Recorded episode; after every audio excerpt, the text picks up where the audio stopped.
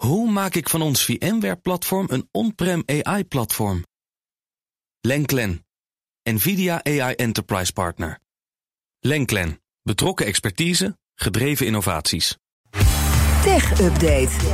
Joe van Buurik, goedemorgen. Dag Bas en Iwan. KLM zit van de morgen een beetje denk ik, naar de navel te staren. Dat is niet helemaal lekker. Hè? Privégegevens hebben ze gelekt per ongeluk. Ja, nou in ieder geval ze waren makkelijk toegankelijk. Ja. En dat is toch wel heel vervelend en vooral onverantwoord van zo'n grote partij. Want ja, die vervoeren op jaarbasis tientallen miljoenen passagiers. Dus al die data van al die mensen wordt verwerkt. Dan moet je denken aan telefoonnummers, e-mailadressen en in sommige gevallen ook de paspoortgegevens. Nou, en vooral die laatste, die zijn echt gevoelig. Want als je paspoort wordt nagemaakt, dan heb je identiteitsfraude en dan heb je echt een groot probleem. Ja. En die waren dus allemaal vrij gemakkelijk te verwerven, die data, door mensen die daar helemaal niet bij mogen.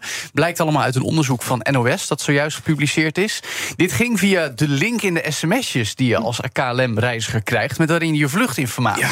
Ja. dat is hartstikke handig, want dan kun je zien of de boel wel op tijd gaat en zo. En dat is natuurlijk al met zo min mogelijk tekens, want sms'jes. En dus heb je dan een link ingekort tot zes tekens.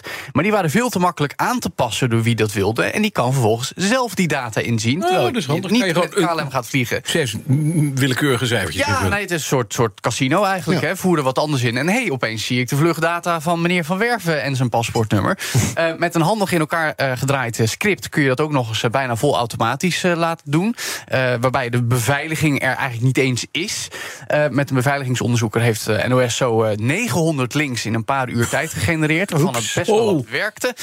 Ja, eh, nou goed, KLM heeft dit probleem wel intussen al verholpen. Vrijdagmiddag was er contact met ze opgenomen. In een paar uur tijd was het gefixt. Simpelweg door in te stellen dat je eerst moet inloggen... voordat je deze informatie via die link kan. Ja. Nou, dan zou je toch zeggen dat moet vrij simpel zijn. Maar dat het zo lang zo geweest is, is toch een behoorlijke blamage. Zeker omdat het ook nog eens bij zustermaatschappij Air France zo ging.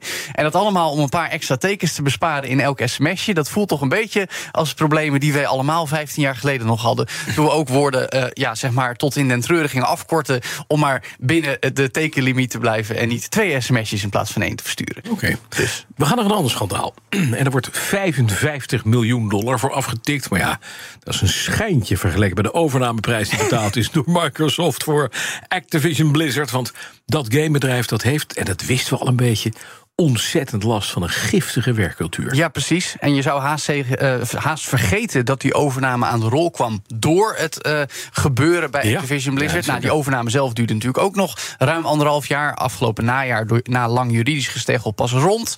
Maar tweeënhalf jaar geleden hoorden we al over de misstanden op de werkvloer daar. Hè. Stelselmatige seksuele intimidatie. Activisie Rickert. heb ik Ja, zeker. nou, nee, maar echt hele vervelende verhalen van vrouwen die onderdrukt werden. Zelfs een vrouwelijke medewerker die zichzelf ooit van het leven heeft beroofd omdat ze zich zo ellendig voelde. En ook discriminatie van allerlei andere eh, mensen. Nou, om dat nu allemaal achterwege te laten, of geval achter zich te laten, schikt Activision Blizzard voor een bedrag van bijna 55 miljoen dollar. Dat doen ze met het California's Civil Rights Department, het CRD, dat opkomt voor arbeiders en burgers in die staat. Eh, nou, dat deed destijds onderzoek, stelde vast wat er allemaal misging. Waarop ook boze medewerkers de straat op gingen om zich daartegen uit te spreken. In juli 2021 was dat echt een grote eh, ja, situatie. Dat weer wierp Activision Blizzard in die benarde positie. En daarmee had ja, topman Bobby Kotick, die ook verantwoordelijk gehouden werd voor die problemen, een reden om in gesprek te gaan met Microsoft over die hele overname. Nou, zo geschieden. Maar die ellende was er nog steeds. Dat wil zeggen, het verschoof een beetje naar de achtergrond. Nu is het dus de schikking, waarbij het CRD wel aantekent. Ja, er heeft verder geen echte rechtszaak over deze problemen gediend. Er is ook geen verder onafhankelijk Nee, onderzoek gedaan. gedokt klaar. Wordt gedokt en het is klaar. Sommige van de boosdoeners zijn wel ontslagen, weten we in de tussentijd. Maar de rol van die topman Bobby Kotick... die is verder eigenlijk helemaal niet goed onderzocht. Er ligt dus ook geen keihard bewijs dat hij hiervoor met name verantwoordelijk was. En dan is de enige ja, troost, zal ik maar zeggen, die 55 miljoen. Waarvan 46 miljoen daadwerkelijk gaat naar een fonds voor gedupeerde medewerkers. Ja. Mensen die tussen 2015 en 2020 bij Activision Blizzard hebben gewerkt... kunnen daar nu aanspraak op maken. Oké. Maar goed. Ja, maar, maar gek is dat die Bobby Kotick in ieder geval of de hoek is op de een of andere Ja, nee, maar die heeft toch een parachute, want die kan straks met een eh, paar honderd miljoen gecashed eh, opstappen als Voelt toch een beetje gek, hè? Oh, dat is helemaal Ja, niet zeker. Tot slot over Netflix, want het laat bijna 100 nieuwe videogames maken. Ze hebben een aparte gamingafdeling. Jazeker. 100 nieuwe videogames. Ja, dat zijn serieuze aantallen. Zoals het anders dan alleen series en films. Nou. En ze willen juist blijven innoveren om ook dat platform voor games te worden. Hebben we wel eens wat besproken hier. Inmiddels kun je er al een stuk of 80 spelen als je betaalt voor een abonnementje Netflix. Mhm. Dat doen nog steeds niet heel veel mensen. Maar kijk maar eens in de app op je smartphone. Er staan er echt heel veel. Dan moet je allemaal eens losse appjes downloaden. Ja, dat klopt. een Dat is, onhandig systeem. nou, dat is een beetje lastig ook. Want het punt is, als je dat dan rechtstreeks zou doen... dan ben je een overtreding van de regels van Apple en Google. Want dan krijg jij games zonder dat je daarvoor hoeft te betalen. Dus je wordt weer verwezen naar... Nou goed, gedoe. Eh, ze hebben in ieder geval meer dan tien nieuwe zelf in ontwikkeling... bij eigen studio's. Ze hebben de afgelopen tijd twee opgezet en vier aangekocht. En daarnaast hebben ze deals met studio's buitenshuis. Dat zijn nog eens 80 games die gemaakt worden. Dus nou, zo'n 90 spellen die de komende jaren naar Netflix moeten komen... zegt eh, het head of games, Mark Verdu. Ehm, het is wel gebaseerd op hun eigen franchise, zoals Squid Game... eh, als ook games die echt alleen een game zijn, zou ik maar zeggen... en niet Ja. met een Netflix-serie te maken hebben. Nou, op die manier willen ze dus die 240 miljoen abonnees op Netflix... meer laten gamen, ondanks dat dus nog maar een paar procent dat doet. Ehm, maar op termijn zul je ook games kunnen streamen vanuit de cloud... op bijvoorbeeld je televisie. En ze willen ook wel richting die AAA-markt. Ze hebben één game-ontwikkeling voor de PC al.